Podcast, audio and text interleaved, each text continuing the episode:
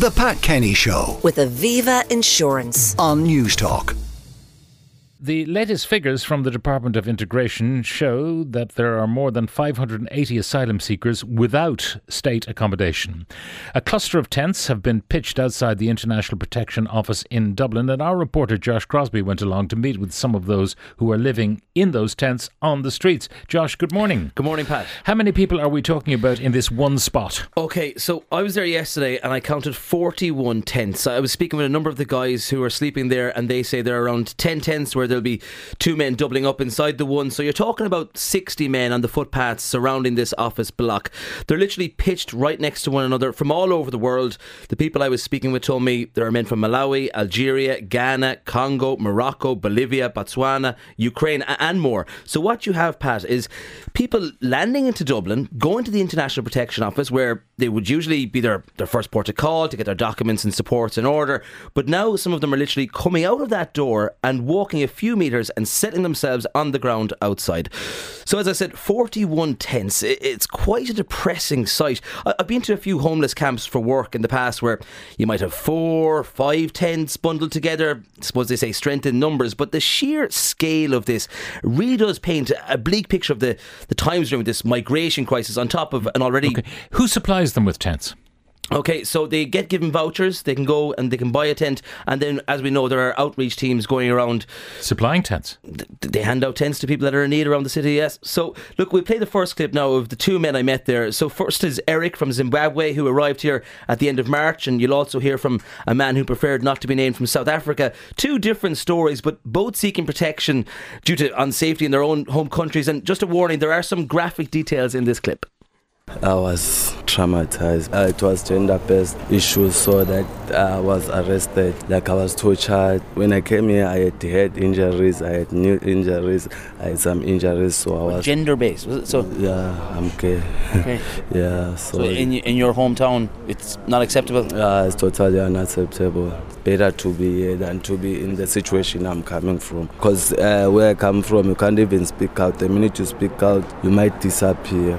You see, when I first came in here, it was only those two tents. but every few days every week there's more and more tents like even now, like they're coming, you know, so that's the situation that's happening. You know, it's all about helping one another and then just living your best life and then just sharing the little that you have, just giving it back to the next person. from South Africa. South Africa and what brought you to Ireland why did you have to leave The circumstances in South Africa were crazy because I was actually looked for by gang members in the Cape Flats. And even right here, I'm just undercover because I don't want to be caught because I fear my life. of meeting someone from home Yes.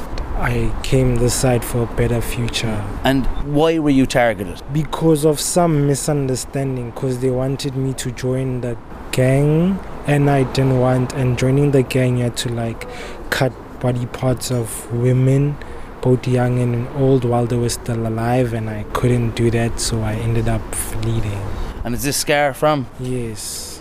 Mm. And even this one here. That you were attacked? Yes I was attacked. Why did you choose Ireland? How come when you looked at the globe the map you spotted Ireland? I was actually here before in 2006 and it is a perfect country and what's it like now living in the tents outside the International Protection Office here in Dublin It's not easy because we don't have like public facilities. It's three days now we didn't take a shower. what were you told when you first arrived They said there's no accommodation available.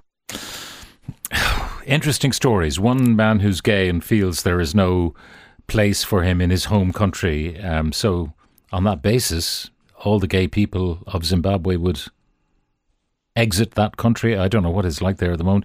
And uh, this other chap who was going to be lured into a gang and have to cut people up while they're still alive. There's no place in Africa for him to go. Well, he said he was here before in the past and he wanted to come back. All right, uh, just two of the people who are sleeping in tents outside the International Protection Office. So, what is the department saying about this and what sort of supports are being made available? Well, the latest I have from the department, which looks after the International Protection Accommodation Services, IPAS, is that Ireland is currently accommodating over 83,960 people between those fleeing Ukraine and international protection applicants, and it's not been able to provide accommodation to 582. But those who are on the streets are being provided with some support. So IPAS is now issuing them with weekly 50 euro vouchers. They're also entitled to a weekly payment of 38.80. This has been backdated to the point at which they applied for international protection. And they're also entitled to exceptional needs payments from the Department of Social Protection. But Pat, I've been speaking with the Irish Refugee Council, which says this still isn't an acceptable standard of care for people seeking international protection. And its CEO, Nick Henderson, also touches off a, a High Court decision made a fortnight ago where the judge found some of the conditions or lack of supports under EU regulations were unlawful. We'll hear from the legal side of things in a few minutes. But first, here's Nick Henderson.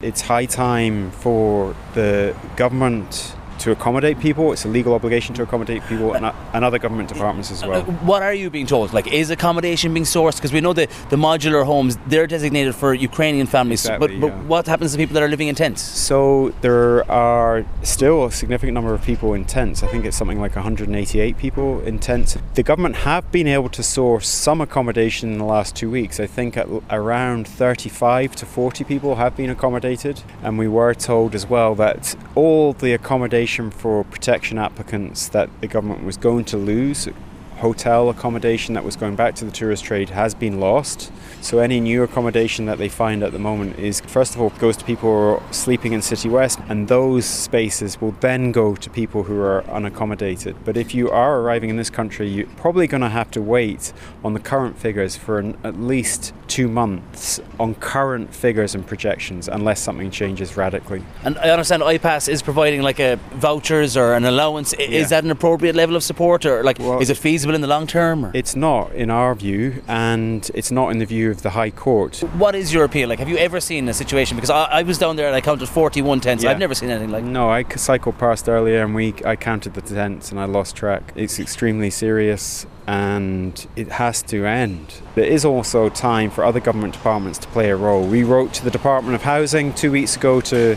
state that Minister Darragh O'Brien, the housing minister, should instruct local authorities to give some support to people who are homeless. Um, that's uh, Nick Henderson. I heard him talking yesterday. He was asked by the uh, interviewer, you know, what do you suggest we do?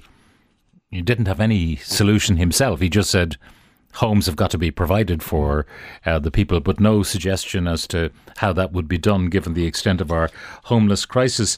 Um, when you were to- uh, calling out the different nationalities that are intense, you mentioned Ukraine. Now, I thought that there was a different system for accommodating Ukrainians. Well, that's what I would have thought too, Pat. But I was told there were three Ukrainians among this group outside the office block. So on the Department of Justice's website, it states that the EU Temporary Protective Directive applies to those who were residing in Ukraine before the 24th of February 2022. So if you left Ukraine before that time, you were not coming from Ukraine, you're coming from somewhere else, and the Ukrainian uh, immigration system does not apply to you. Exactly, and that's who we'll hear from now in a minute. So, down outside the International Protection Office, I met with Mala Dimur. Now, when I met him yesterday, uh, them thunder showers hadn't started yet, so the, the guys were out pottering around, talking to one another. They even had their own sweeping brushes and rubbish bags, and there were a few blankets with slogans. Uh, Equal rights for non whites and border discrimination. Some of them feel why can accommodation be found for those fleeing countries in Europe but not further afield? But then others don't really want to get involved in this conversation. They just want protection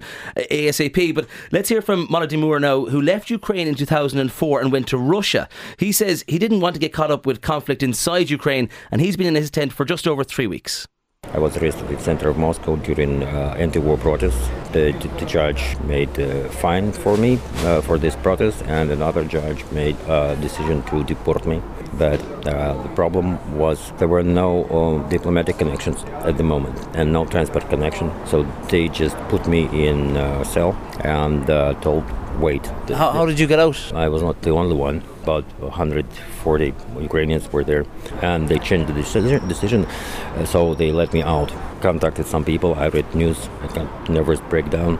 I was sure I should leave Russia. Step by step, it's becoming like North, North Korea. You know. Did you consider going back to Ukraine? No. No. No. You weren't going to fight, or Uh, no, I'm not gonna fight for Zelensky or for this government. Uh, I'm not go- going to kill Russians because they're brainwashed. so you weren't going back to Ukraine. So from there, you decided to go to Estonia. And did you have friends or family that had travelled to Ireland? No, Why did you choose Ireland then? because I can speak English. Did you expect to fall under the Ukrainian status? Why didn't you receive the same support as other Ukrainians that are arriving? Because I was not in Ukraine exactly in January, February 2022, and I cannot prove that I was there. Do you regret coming to Ireland? No. Anyway, it's better than to be in Ukraine, and it's better th- than to be in Russian jail. There's a man called Mullah Dumour from Ukraine who's living in a tent since he arrived here, having arrived to f- Ukraine, to Russia, to Estonia, and finally to Ireland. Um, he doesn't fall under the EU temporary directive uh, due to that uh, particular um, route, I suppose. Tortuous route to get to Ireland. Uh, what about other agreements, though, and regulations? This cluster of 41 tents with migrants living in them in the middle of Dublin City, where does that sit within the law? Well, this is only one site I visited, Pat. There are more and more homeless migrants dotted throughout the city. Some have moved out of the city as well.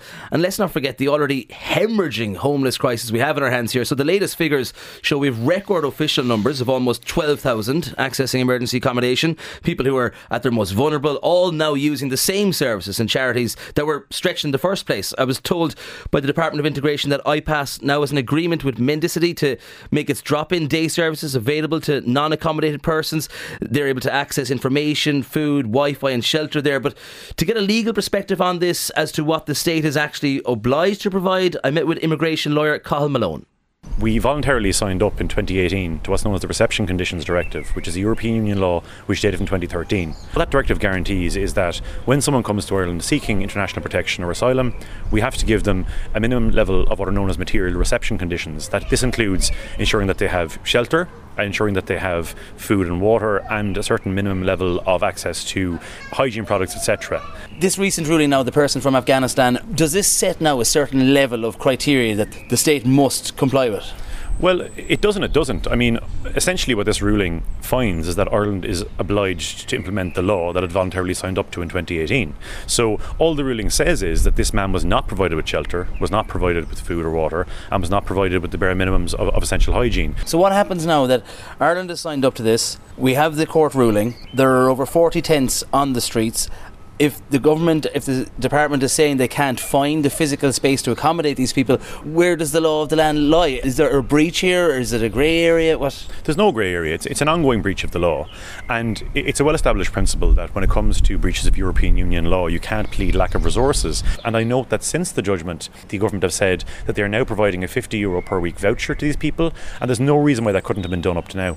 And even though the provision of the money and the vouchers goes some way towards providing these people with food and with hygiene products, it still doesn't solve the basic problem that these people are living in, you know, appalling conditions that don't meet basic human dignity and don't have a roof over their head. And until these people are accommodated, there's going to be an ongoing breach of the law. And that was uh, Cathal Malone, who's an immigration lawyer, ending that report from Josh Crosbie. Some of the text coming in. We're seen as a soft touch. Illegal migrants would not be let in anywhere else in the world, certainly not Australia, the US, etc.